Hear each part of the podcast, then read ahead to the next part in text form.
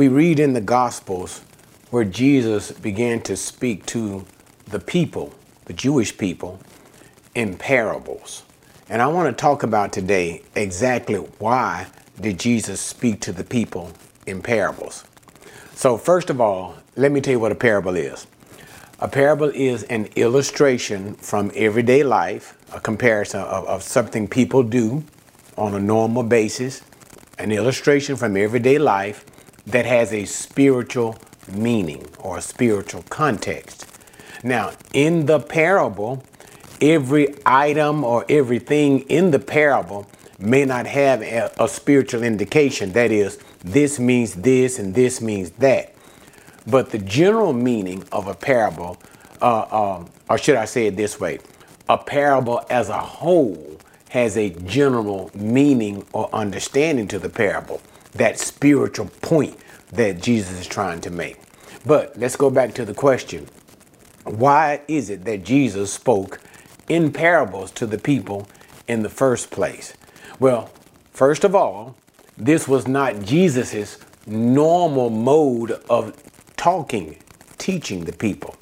When we go to what some some refer to as uh, the Mount Olivet discourse, okay, the Mount Olivet discourse, Matthew chapters five through seven, we will see that in Matthew chapter 7 that when Jesus spoke to the people, when he concluded his teaching to the people concerning what we call the out, Mount Olivet discourse, the people understood Jesus to be clearly. Notice it says, and I'm going to go here at 7 and 28. When Jesus had finished these words, that is, speaking to the people, chapters 5 through 7, the teaching, the crowds were amazed at his teaching. Notice what it says at his teaching. So here, clearly, Jesus is not speaking in parables, but he is speaking words that people clearly understand what the meaning is. And this is significantly different from the parables. In the parable, you, the people didn't know what they meant. And there were even times the disciples, apostles, themselves had no idea what the parables meant. But let me finish and go on to verse 29. For he was teaching them as one having authority and, as, and not as their scribes. So the usual teachers of the Jewish people, and you have to keep that part in mind, the Jewish people, were the Pharisees, the, the group of the Pharisees, the scribes were a part of this particular category of Pharisees. And so what 29 is saying to us is, uh, which is, is letting us know how the Pharisees would teach, which is whenever a Pharisee would teach, he would always reference another Pharisee. That is, he would say, this particular person said this, and this particular person said that. And so they said the difference that Jesus' teaching was was that he, Jesus didn't quote anybody. Jesus spoke of himself and from himself. So therefore he spoke as one having his own authority. He didn't need the authority of another rabbi to be quoted so that you can believe what he was saying here. And that's the whole point. But nevertheless, the clear issue is in the beginning, Jesus spoke to them he taught them, taught the, when I say them, I mean the people, as well as the scribes and Pharisees, as well, in language that was clear and easy to understand.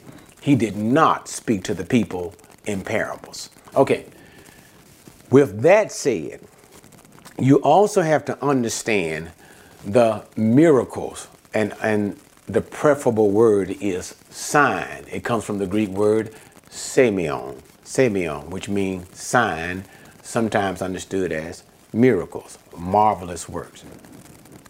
You have to understand why Jesus did the particular sign and miracles that he did. And it was simply not for the purpose, and, and this is where we often get it confused because we leave the fact that the scriptures were written in the first century in a Jewish first century mindset, so to speak. That that was the world. That was the world that Jesus came in. He came into a first century Jewish world. Okay.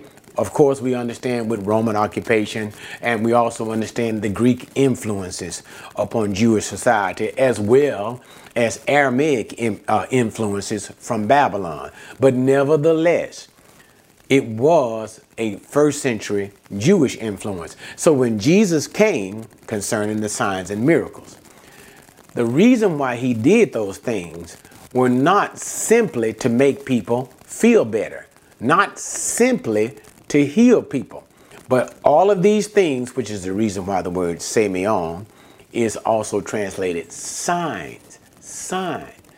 All these things Jesus did was so that the Jewish people would recognize that the Messiah of Israel, one who was foretold by the law and the prophets, the law, the law of Moses, the first five books, and the prophets of the Jewish people, speaking that a, a Messiah would come one day and that they should believe in this Messiah, and this Messiah would also be King, son of David. We also see that uh, in 2 Samuel chapter 7.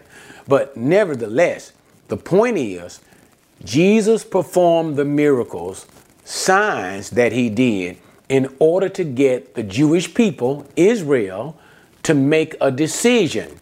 Will you receive Jesus as the Messiah, King of Israel? Because if you receive him as Messiah, you're going to crown him King of the Jews, king of Israel. Okay? So that's why he did all of those particular miracles.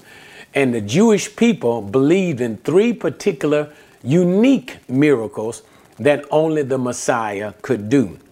The first would be open the eyes of one who was born blind. You see that in the book of John. And then you will see Jesus, the only the Messiah, could cleanse a Jewish leper. Notice I said Jewish leper. There were lepers who were cleansed, but the only lepers who were cleansed in Scripture was Naaman, who is a Gentile, and Miriam, the sister of Moses, who was healed by God Himself. So no other Jewish man, prophet, or otherwise ever healed another Jewish person.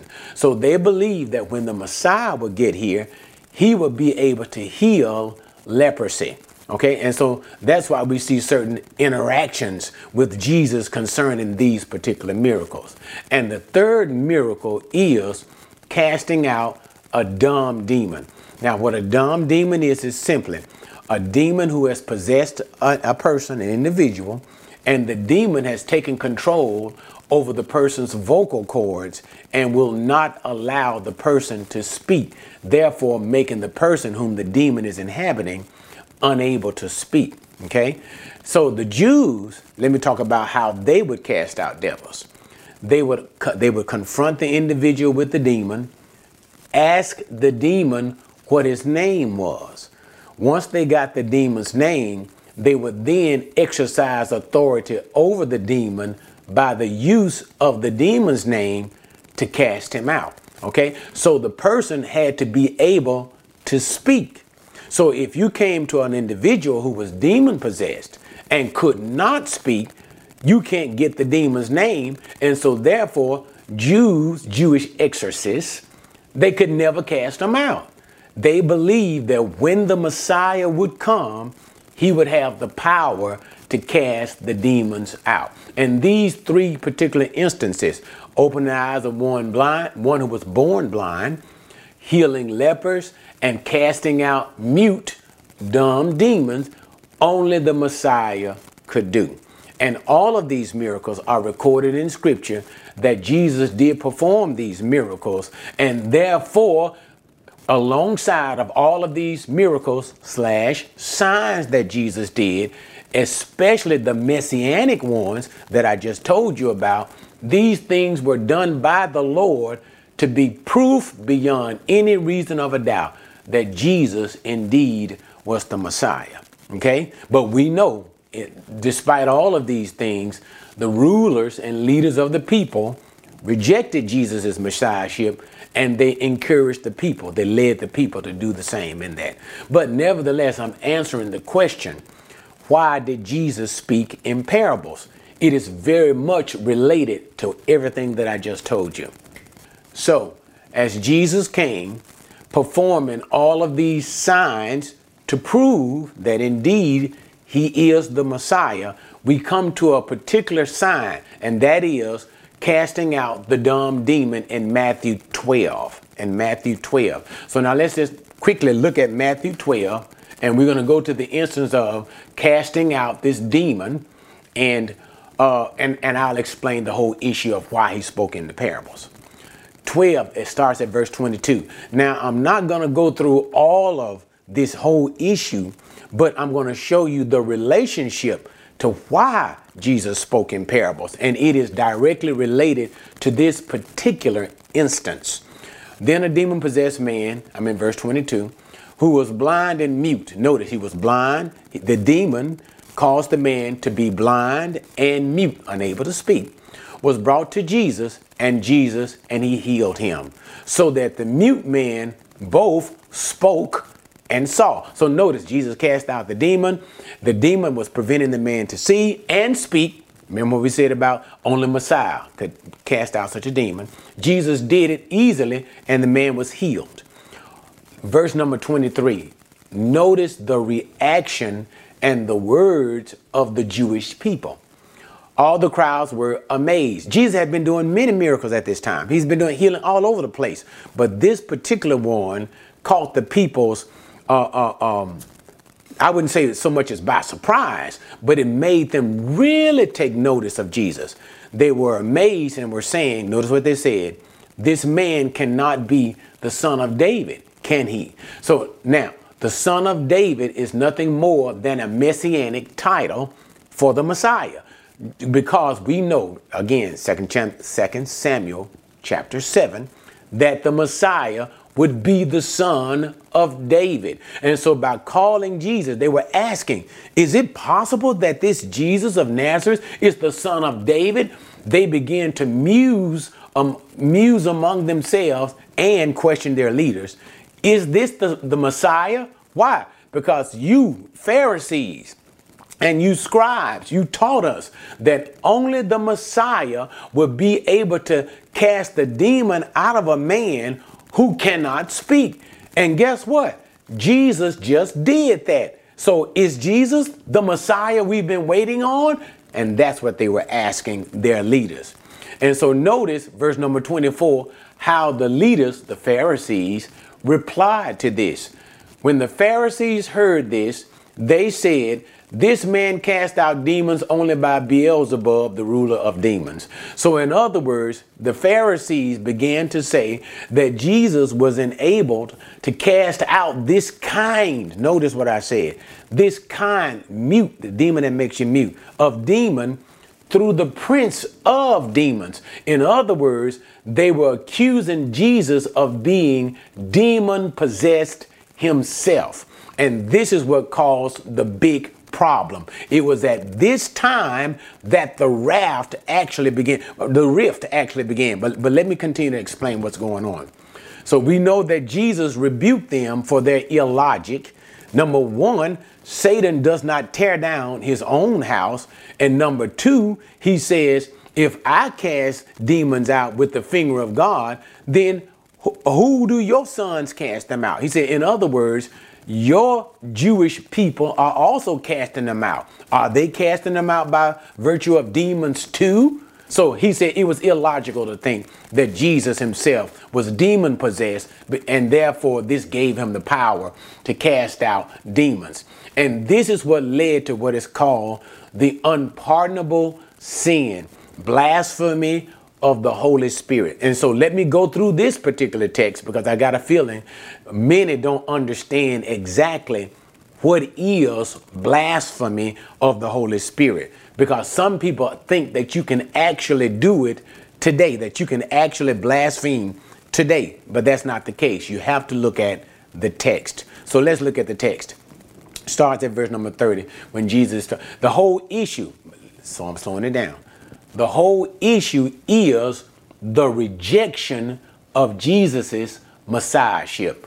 They remember they said, "Can he be the son of David?"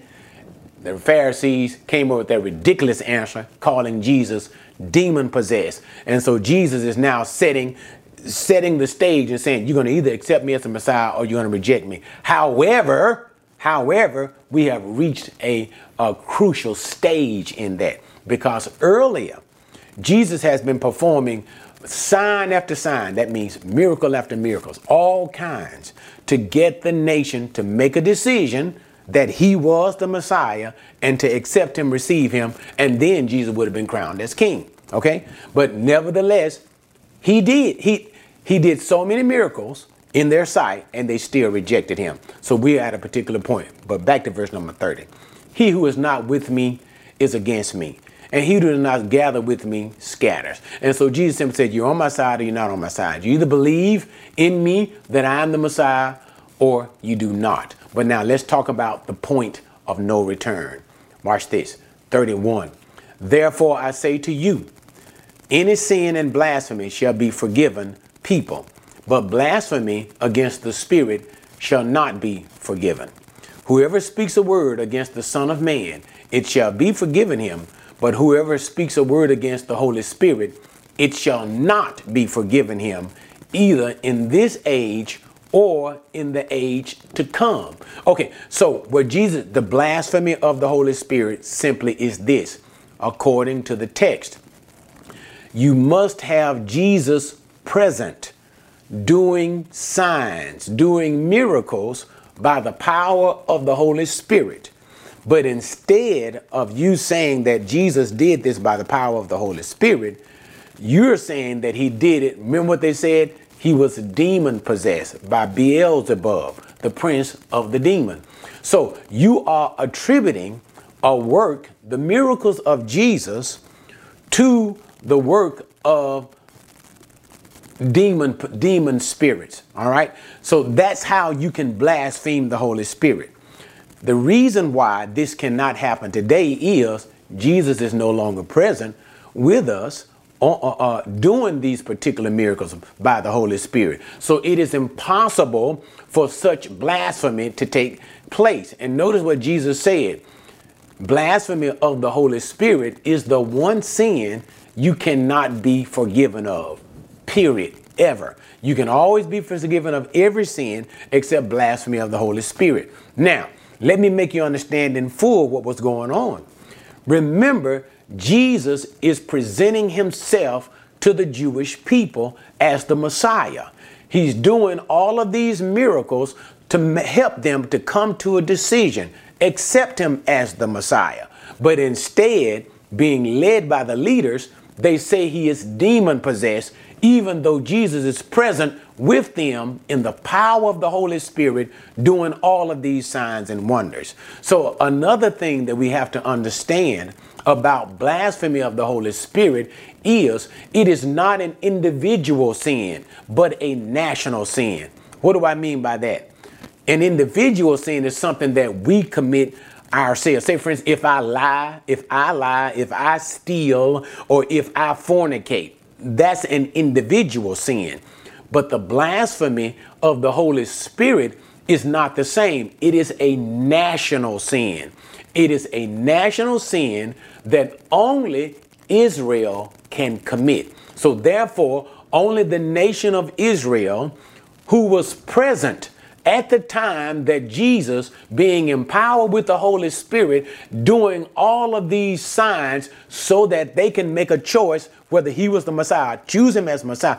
Only the nation of Israel in Jesus' day could commit blasphemy of the Holy Spirit. It cannot be done by individuals, churches, or nations today. It is a one time sin.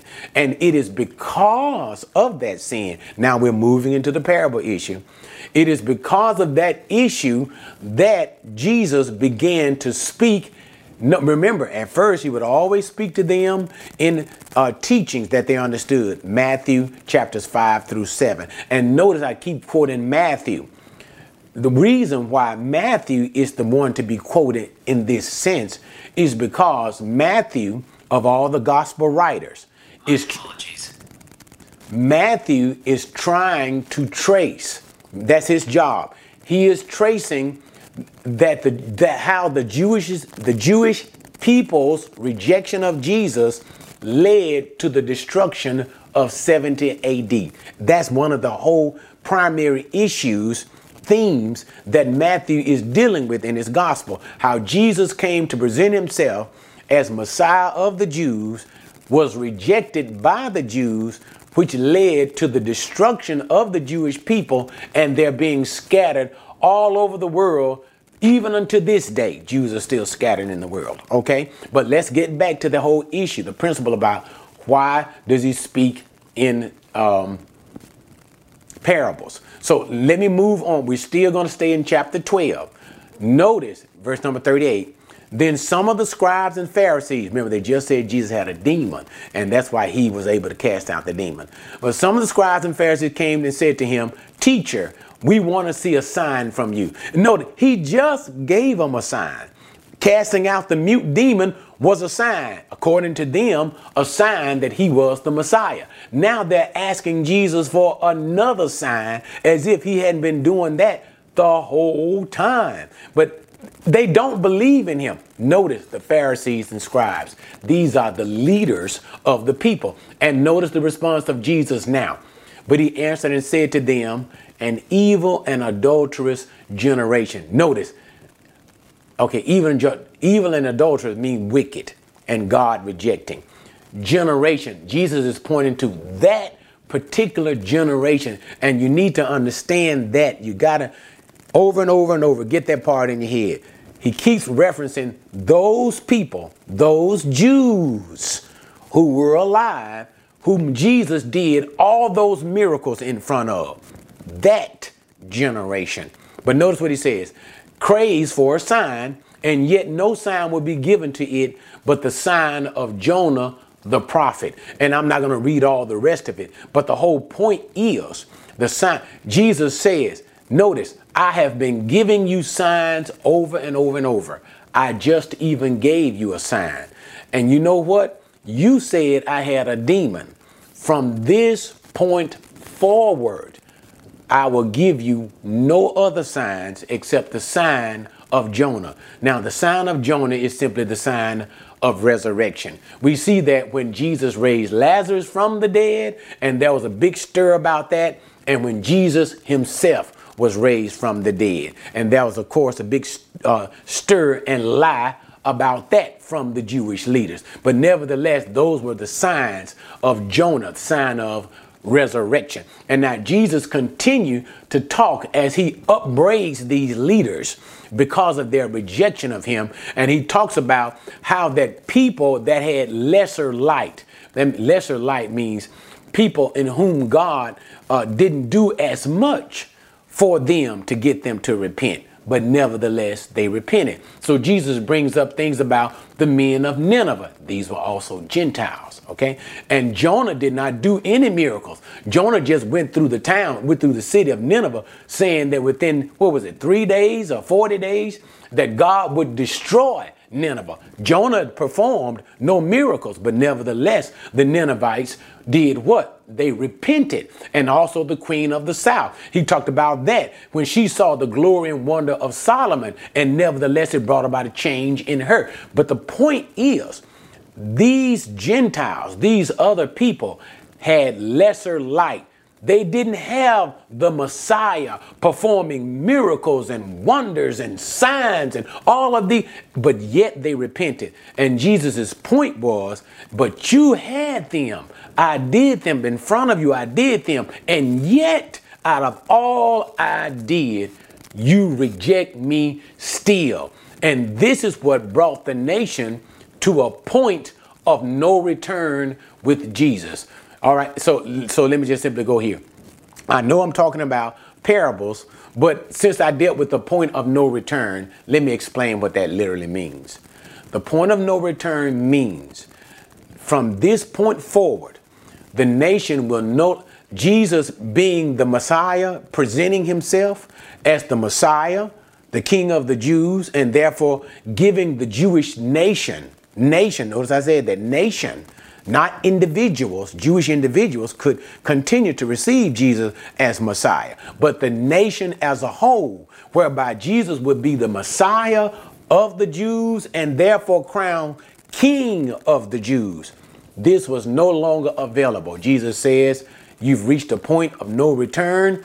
I will no longer offer the Messiahship, my Messiahship to you. I am no longer your king. And you will see that when you start seeing certain things in scripture, when Jesus would say, at first, Jesus would allow people to tell other people about his Messiahship. And then you'll see now, and I don't want to get into all of that.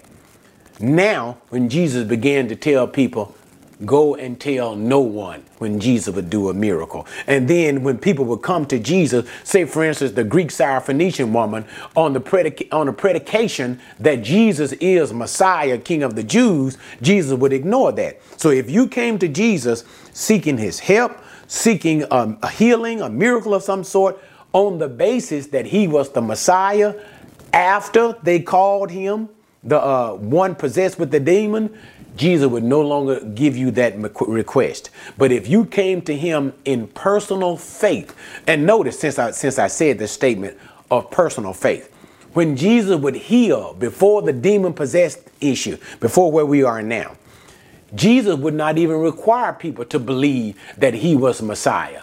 He wouldn't even require people to have faith. He would just simply see a man at the pool, ask him if he wants to be healed, and just heal him.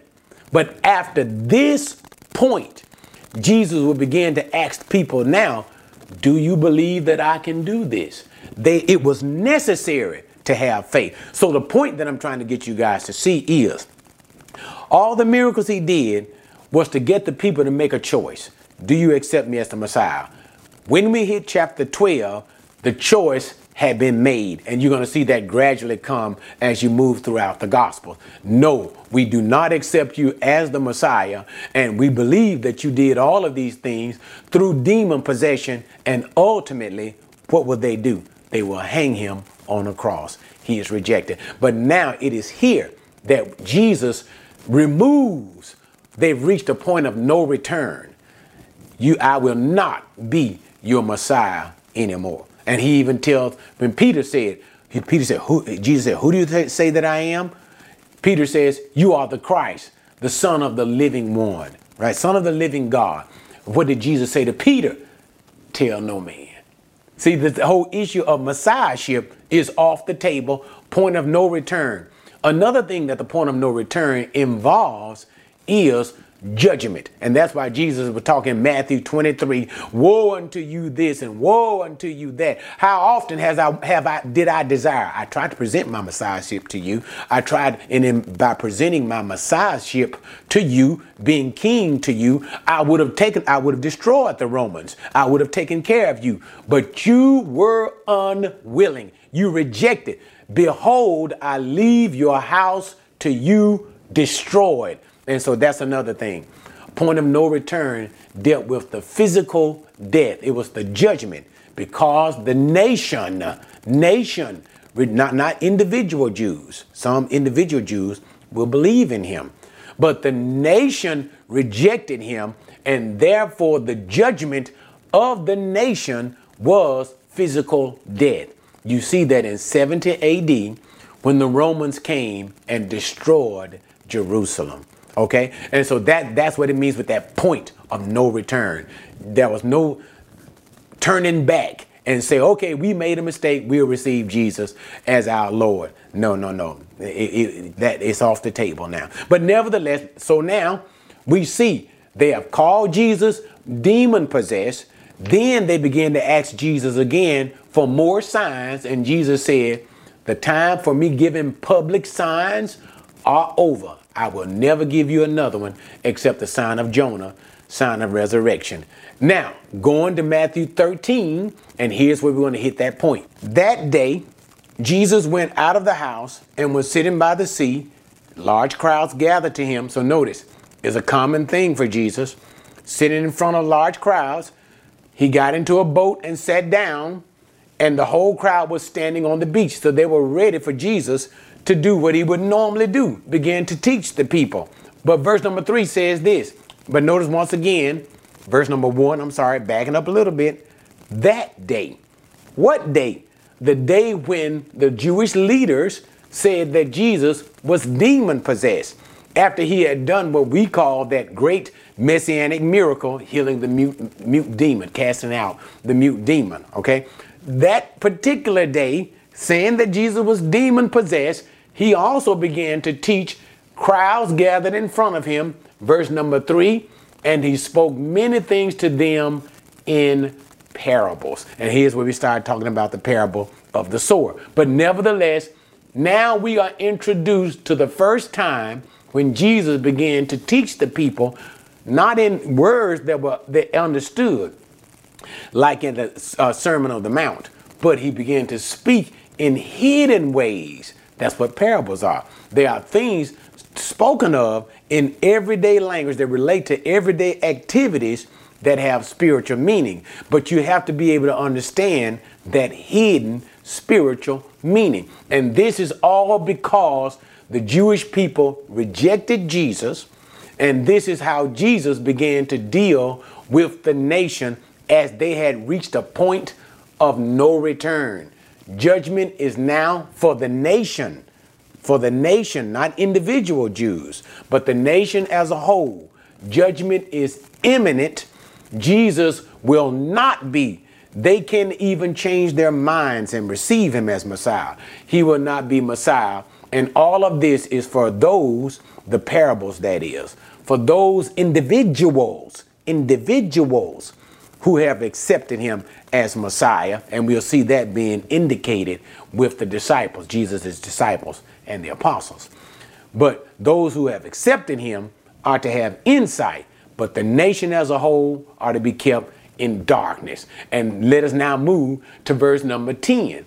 And so the disciples, Jesus' disciples, were wondering, said, This is something new.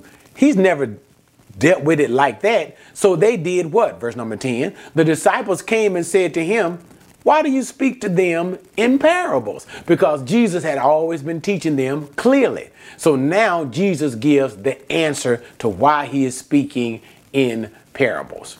Jesus answered to them, To you it has been granted to know the mysteries of the kingdom of heaven, but to them it has not been granted. So he makes a distinction between the believing, those Jews who have accepted Jesus as Messiah, against over against those Jews, which is basically the majority, and we will see the nation as a whole, who have rejected Jesus as Messiahship. Uh, for whomever shall be given, he shall have an abundance. But I'm going to skip that.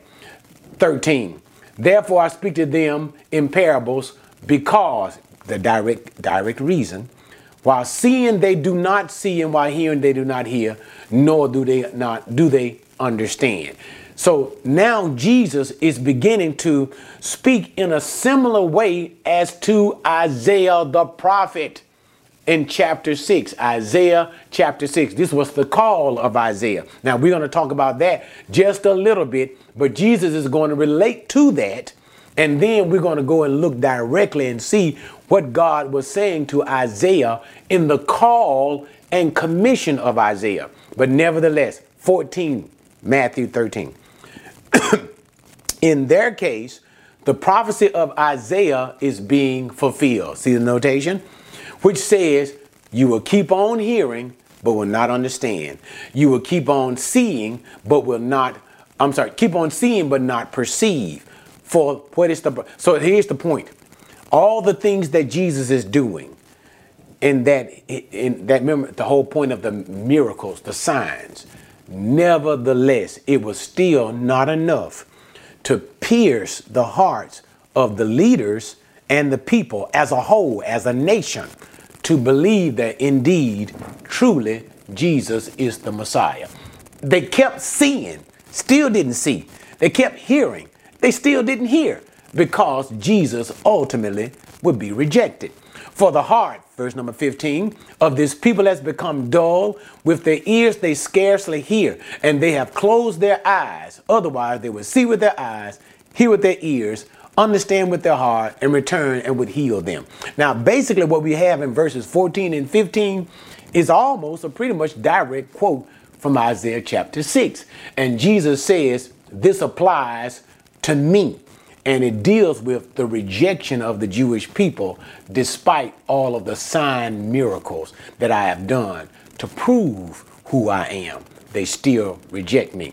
Otherwise, had they received me, notice what he said understand with the heart in return, I would heal them. I would be their Messiah. I would be their king, and I would deliver them from Roman oppression, set up the kingdom of the Messiah, and all of that stuff. And that's what that's what he's saying by that. Okay? But before I finish this particular segment and go to Isaiah to talk about that, let me move to the very near the end of chapter 13 to deal with this issue of parables. Why did Jesus, the whole issue of speaking in parables? Notice what I have been saying to you. He spoke to them in parables um, only at the time when they rejected him by saying he was demon possessed. And it was at that time that the nation of Israel, the opportunity for them to receive him as Messiah, for him to be their Messiah and be their king, off the table. He would no longer be their Messiah. And therefore, reaching this point of no return, physical judgment, death, death of physical judgment was unavoidable. And that's the 70 AD. But finishing this issue of parables, Notice, remember, Jesus continued his public ministry, but he never taught them the way he used to teach them again. Verse number 33, watch what it says. He spoke another parable to them about the kingdom of heaven, uh, about being leavened. Uh, verse number 34, let's go to that one. All these things Jesus spoke to the crowds in parables. Now, but now watch this part. That's his teaching that he was doing then about the parable of the sower and the kingdom of God. Second part of verse number 34. And he did not speak to them without a parable. Notice, from that point forward, Jesus never taught the people ever again. Every time he spoke, he always spoke in parables from that day forward to all of them. Verse number 35 why? This was to fulfill what was spoken through the prophet. I will open my mouth in parables. I will utter things hidden since the foundation of the world. So he would speak in these dark sayings, things that, that would not be understood by those who rejected his messiahship. And this would be as a form of judgment. Now, notice what we said earlier. All of this was th- that which was spoken by the prophet Isaiah. So now let's turn very quickly, because this video is going pretty long, to the prophet Isaiah, chapter 6, where we all know about Isaiah's call and commission when God called him to be a prophet. You know, we know the appearance of God when he was uh, uh, Uzziah in the year of uh, King Uzziah, Isaiah had a vision of God. And we saw about the angels, the, the, the, burning ones, the seraphims, and they were chanting, Holy, Holy, Holy. And then, you know, uh, Isaiah, Woe is me. And then God cleaned him up. He, I dwell people, unclean lips, and things of that nature. God cleaned him up. He prepared him for his mission, for his commission as a prophet. Who shall I send? Who shall go for us? And as he was prepared, uh, uh, cleaned up, uh, for, for his job as a prophet, he needed to understand the primary theme of that commission. And this is what takes place in chapter 6, what Jesus himself was quoted when he said the words of Isaiah was fulfilled. Notice verse number 9. He said, Go and tell this people, the Jewish people, keep on listening but do not perceive. Remember Jesus just said that? Keep on looking but do not understand. So therefore, all the things that Isaiah would do, it would still not change the minds and change the hearts of these people. All of the words, all of the prophesying, all of the preaching that Isaiah would do, still it would not have that necessary effect to bring the people to repentance. Then he says 10. Notice, this is the command, and I'm going to slow it down. The command of God to Isaiah in how he should carry out his prophetic ministry. So, how should I preach? In other words, we normally think preaching, and, and notice, substitute prophesying, is done to bring the people back to repentance. That's why you do it, to bring the people back into a relationship with God. But that's not what God said to Isaiah. Notice what he said, verse number 10. God commanded him, render the hearts of this people insensitive. I almost wanted to shout. Not sensitive, sensitive that they would listen, and in listening, they would turn and repent. Uh uh-uh. uh Your preaching is to make them insensitive. It hardens them that they won't listen. Make their ears dull. Dull means hard of hearing. I thought you want that means hard of hearing the God's message to repent. Don't you didn't doesn't it seem that you want the message of God but you want people to hear it and repent? God says, no, that is not your prophetic ministry. Your prophetic ministry is not to bring about repentance. But let me keep going. Make their eyes dim. I thought God want people eyes open. Nope. That was not the ministry of Isaiah. It was not to make their ears open to hear the word of God. Their eyes opened where they could see what God was trying. To. No, indeed. Notice what God says. No, sir. I don't want them to hear. I don't want them to see. Otherwise, they might see with their eye. They might mess up and actually see what you are saying, hear with their ears, hear the message of God, and guess what? Understand with their hearts. Their hearts be softened by the message, the prophetic message that Isaiah is bringing to them from God. Their heart, understand with their hearts and return and be healed. Notice what he said. The key word, otherwise. God was saying, I don't want them to hear. I don't want them to see. I don't want their hearts to be softened. The very idea, and this is what I'm saying to you guys, of the prophetic message, the normal case, is that people should listen to the prophets, return, repent, and return to God. But this is not what God has wanted. The people have now reached a particular stage now where God does not want them to repent, even though He is sending Isaiah to prophesy to preach and to say all of these things. They have now come to a point in God's prophetic mindset that He doesn't want the people to repent. And this is what we see happening with Jesus. When they said Jesus was demon possessed, they reached a point of no return when, okay, it is now too late. I don't want them to see. I don't want them to hear. And so, therefore, I'll only preach like Isaiah. Isaiah preached in a way, prophesied, that they didn't understand. And Jesus himself spoke in a way that they did not understand. He spoke in parables. And this is when the. So, let me finish this part so you guys will really get it.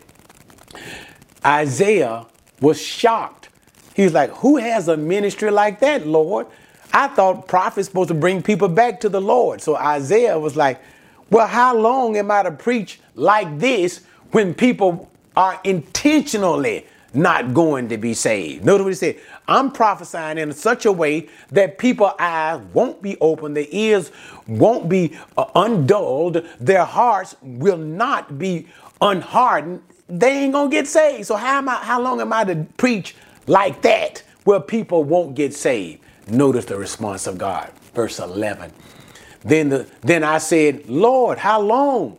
And he, God, answered, until cities are devastated and without inhabited, houses are without people, and the land is utterly desolate. I might as well read the rest. The Lord has removed men far away, and the forsaken places are many in the midst of the land. And so God, I'm sick of this watch. And so God was simply saying, He was answering Isaiah's question How long shall I preach in such a way that nobody should be saved? God simply said, Until I have judged them. until I have destroyed them. And so notice when we go back to the ministry of Jesus, and he was preaching in parable. They asked for another sign. He said, It's too late. It's too late. No more signs shall be given to this evil and adulterous generation. No more. And he kept on saying, This generation, this generation. And that's when he gets to the whole point that it is now too late for this generation. And I won't be your Messiah, but guess what? You will suffer the judgment of God. That was the great destruction of 70 AD by the Romans that destroyed, killed millions of Jews, fulfill the prophecy of Isaiah and the prophecy of Jesus. So now we know why he spoke in parables.